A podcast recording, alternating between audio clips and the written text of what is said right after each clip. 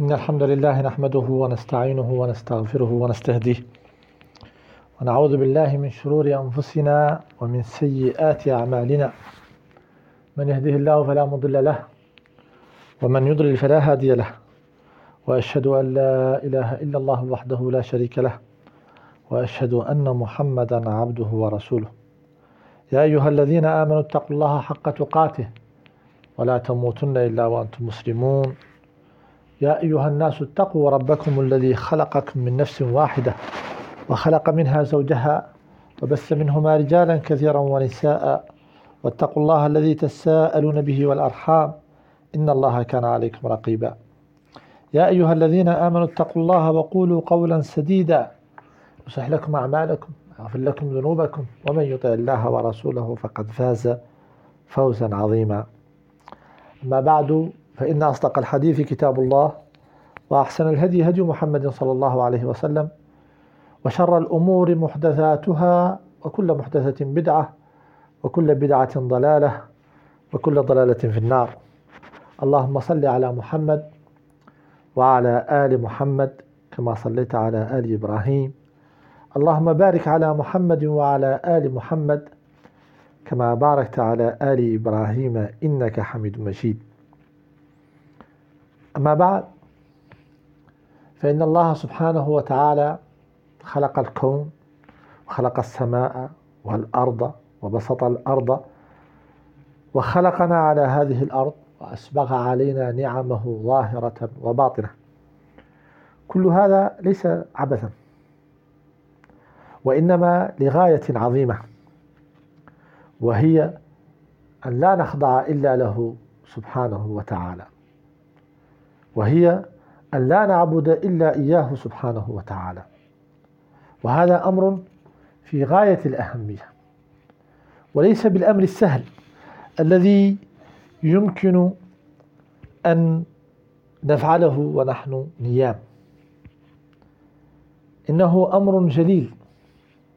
إنه حياة جديدة.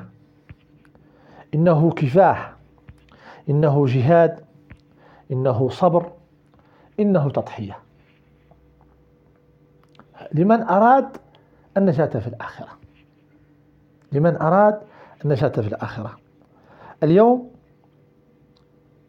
سوف نتحدث عن مثل ضربه الله سبحانه وتعالى لنا. مثل حي للمؤمن وللكافر. مثل لمن غفر الله له وجعله من المكرمين. والله سبحانه وتعالى أبهمه. لأنه يمكن أن أكون أنا ويمكن أن يكون أنت إذا قمنا بما قام به. فالجزاء من جنس العمل. يقول ربنا عز وجل واضرب لهم مثلا أصحاب القرية إذ جاءها المرسلون. إذا أرسلنا إليهم اثنين فكذبوهما فعززنا بثالث فقالوا إنا إليكم مرسلون.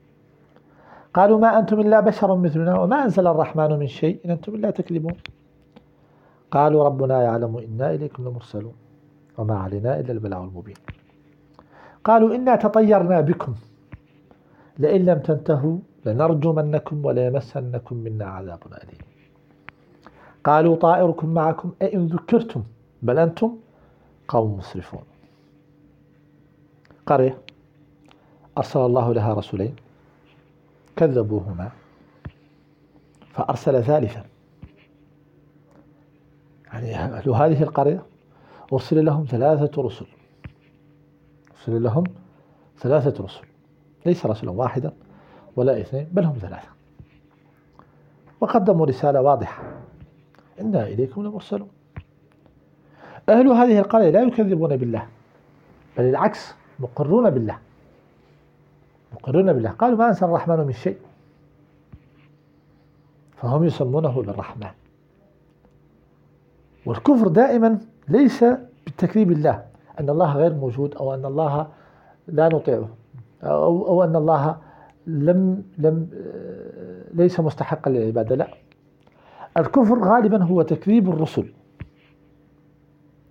كفر البشر في الغالب هو تكذيب الرسل. فكل الكفار في الغالب مقرون بالله يدعون أنهم يعبدون الله. قالوا ما أنزل الرحمن من شيء؟ أنتم لا تكذبون.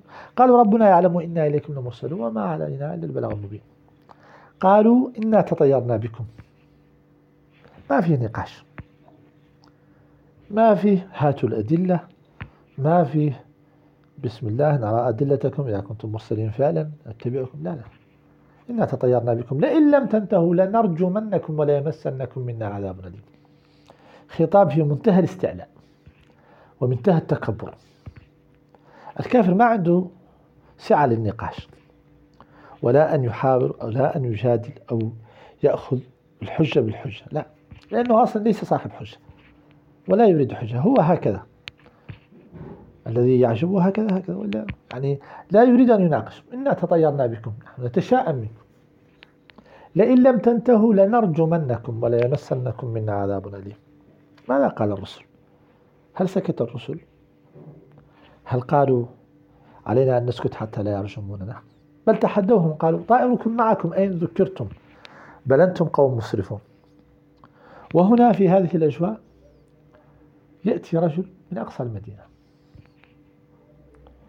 يحث الخطى يسارع وهذا هو المؤمن.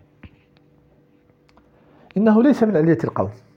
بدليل أنه ليس في قلب المدينة بل من أقصى المدينة وجاء رجل وجاء من أقصى المدينة رجل يسعى. قال يا قوم اتبعوا المرسلين. يسعى مسرع يحث الخطى. لماذا أنت مسرع؟ الناس لم يستجيبوا لثلاثة رسل مؤيدين عندهم الأدلة. هل سوف يستجيبون لك أنت؟ يعني ما الجديد الذي يجعل ما الذي يجعلك تسارع؟ لماذا ما تبقى في حالك يا شيخ؟ عندك أولاد وعندك زوجة وعندك مسؤوليات وأنت أصلا لست نبي ولست مكلفا بالرسالة هذه نماذج من الأعذار التي يقدمها الذين في قلوبهم مرض.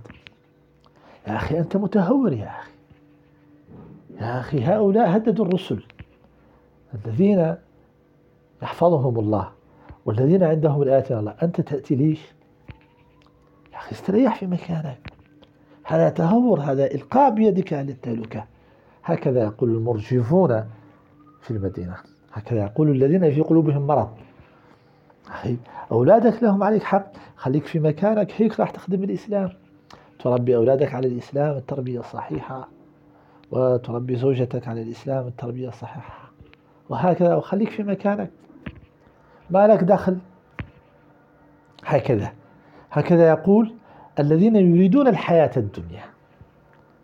صاحبنا كانت عنده طريقة أخرى. كان عنده نظر آخر. إنه يجب أن يعلن للجميع أنه بريء منهم. ويجب أن أن يكون في صف الأنبياء. يجب أن يكون في خانة الرسل. هو لا يرى هذه لا يحسب بالحسابات الدنيوية. أسرة وأولاد وعمل وشغل. ليست هذه حساباته. هذه خارج إطار الحسابات بالنسبة له. ما يهمه هو أن يعلن أنه في صف الأنبياء. إعلانا صريحا. ويعلن البراءة من قومه. وهو يحث الخطى. لماذا يحث الخطى؟ لماذا يسعى؟ خليها بكرة يا أخي. أو بعد بكرة. لا لا. مستعجل. ليش؟ حتى لا يصيبه عذاب الله إذا أتى لقومه. لأن قومه خلاص. سوف يأتيهم العذاب. هذه سنة الله. كذبوا الرسل يعني العذاب. وقومه مثل قومنا. قومنا كذبوا الرسل يعني العذاب. فلازم نبادر ونسارع في إعلان البراءة منهم في دعوتهم دعوة صريحة في بيان أننا في صف رسول الله صلى الله عليه وسلم. نتبع رسول الله صلى الله عليه وسلم. الوقت يداهم. عذاب الله قد يأتي الآن قد يأتي خلال لحظات. هؤلاء تحدوا الأنبياء. قالوا إنا تطيرنا بكم. لئن لم تنتهوا لنرجمنكم وليمسنكم منا عذاب أليم. الرجل بادر وكان مصيبا لأنه يرى أمرا آخر. يرى أن هذا الكفر والفحشاء لن يستمر. يرى أن عاقبة قومه قربت. وأن عليه أن ينقذهم من النار بأي وسيلة. حينما أتاهم لم يسعى في توبيخهم بل كان خطابه متزنا لينا. لم يقل لهم أنتم كفار وأنتم ملاعين كيف تتحدثون مع الأنبياء هيك؟ هكذا. لا لا لم يقل هذا. وإنما قال يا قوم اتبعوا المرسلين. اتبعوا من لا يسألكم أجرا وهم مهتدون. وما لي لا أعبد الذي فطرني وإليه ترجعون. أتخذ من دونه آلهة. إذا إن يريدنا الرحمن بضر لا تغني عني شفاعتهم شيئا ولا ينقذون. إني إذا لفي ضلال مبين. إني آمنت بربكم فاسمعون هنا محل بيت القصيد. هنا البراءة إني آمنت بربكم. يعني كفرت بآلهتكم. يعني كفرت بتراثكم. يعني كفرت بكم. إني آمنت بربكم فاسمعون هذا النداء من هذا الرجل الضعيف ظاهريا الآتي من أقصى المدينة. لا يمكن أن يمر دون معاقبة. هذا تحدي للقانون. هذا تحدي للمجتمع. هذا يكفرنا. هذا يسفه, يسفه آلهتنا. إني آمنت بربكم فاسمعون فكانت النتيجة قتلوه. قتلوه. هو لم يفكر بهذا فما كانت النتيجة؟ قال يا ليت قومي يعلمون بما غفر لي ربي وجعلني من المكرمين هذه هي طريق من أراد الله أن يغفر له ويجعله من المكرمين يقتل. أين الأولاد؟ خلاص. الله يتولى. أين الزوجة؟ خلاص. الله يتولى. ما له دخل. ذهب وفي الطريق قتل. هذا الدين يحتاج القتل. هذا الدين يحتاج الصبر. هذا الدين يحتاج التضحية. حتى تضحية بالنفس. لازم نفهم هذا الشيء. يجب أن نفهم أنه ليس مجرد كلام وأننا أن الرفاهية في هذه الدنيا وأن العيش الرغيد خلاص. لم يعد له وجود.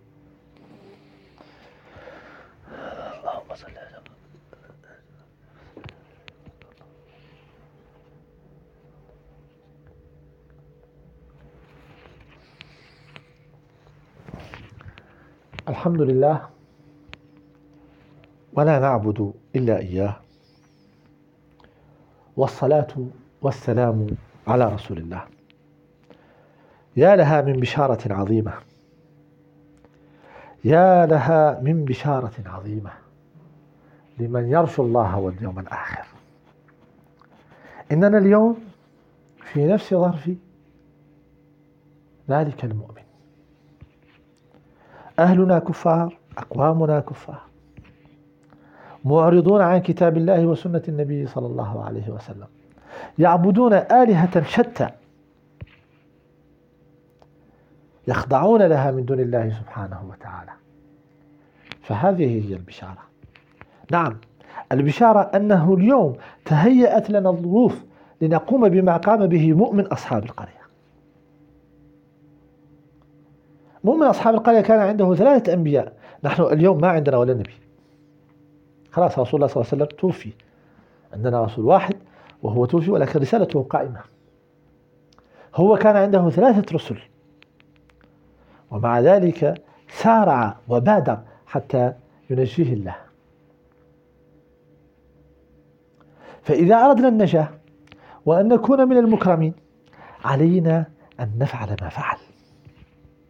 طبعا الناس سوف تقول هذا مجنون هذا آه، أحمق هذا متهور هذا يلقى بيده إلى التهلكة. ولكن يقول القرآن شيئا غير هذا. يقول القرآن أن البراءة من الشرك والبراءة من المشركين ومواجهتهم مواجهة صريحة أن أنها عمل من غفر الله له وجعله من المكرمين. وإلا فعلينا أن ننتظر مصير أقوامنا كما كما ذلك المصير المؤلم والعياذ بالله ذلك تلك الخسارة التي وقع فيها قومهم. فماذا قال الله عن قومه الذين قتلوه؟ وما أنزلنا على قومه من بعده من جند من السماء. وما كنا منزلين إن كانت إلا صيحة واحدة. تلك الصيحة قد تصاح الآن. تلك الصيحة ذلك العذاب لا يزال ممكنا. لا يزال ممكنا. واليوم الأمة تعيش من أصناف العذاب من الذل والهوان والمسكنة. ما فيه آيات وعبر لمن يعقل ولمن يتأمل. فالبشارة أننا اليوم في نفس الظروف التي كان فيها مؤمن أصحاب القرية. ويمكننا أن نفعل ما فعل. يمكننا أن نفعل ما فعل. عسى الله أن تكون النتيجة أن نقتل في سبيل الله فيغفر الله لنا ويجعلنا من المكرمين. هذه القصة التي ذكر الله لنا ليست للتسلية وإنما لتعرف أنت أين أين من هذا أنت أين من هذا. في أي في أي طرف. هل أنت مع المرسلين؟ ومواجه ومبادر أم أنت مع قومك؟ طبعا قومك ليسوا سواسية. بعضهم ساكت وبعضهم رأسه حربة في الكفر أئمة الكفر. لكنهم كلهم كفار. أنت في أي الحزبين هل ستسكت؟ وتدفن نفسك في التراب؟ وتتعذر بحجج؟ أنا عندي أولاد وعندي زوجات وعندي أم وعندي أب وعندي أعمال ومصالح. خلاص. يمكنك أن تفعل هذا. ولكن إذا أتت الصيحة هل ستنجو أنت من عليك أن يختار. من عليه أن يختار. أن تكون في صف المؤمنين ومؤمن أصحاب القرية. وسوف تموت في هذه الدنيا. سوف تقتل. أو تسجن أو تعذب. لا يهم. أو تختار أن تكون من أهل هذه الدنيا. لذلك الإيمان الحقيقي هو انسلاخ من الدنيا ورغبة في الآخرة. نسأل الله سبحانه وتعالى أن يجعلنا من أهل الآخرة. نسأل الله سبحانه وتعالى أن يجعلنا من مريدي الآخرة. نسأل الله سبحانه وتعالى أن يجعلنا من الصادقين معه سبحانه وتعالى. أن يجعلنا من الصادقين وأن يرزقنا الصدق معه سبحانه وتعالى. لأن مدار الأمر كله على الصدق. والصدق حين يطابق العمل القول. أما أن يكون القول في واد والعمل في واد فهذا ما له علاقة بالصدق. نسأل الله سبحانه وتعالى أن يغفر لنا ذنوبنا وإسرافنا في أمرنا ويثبت أقدامنا وينصرنا على القوم الكافرين. اللهم صل على محمد وعلى آل محمد كما صليت على آل إبراهيم. اللهم بارك على محمد وعلى آل محمد كما باركت على آل إبراهيم إنك حميد مجيد. وآخر دعوانا أن الحمد لله رب العالمين. وأقم الصلاة يرحمك الله.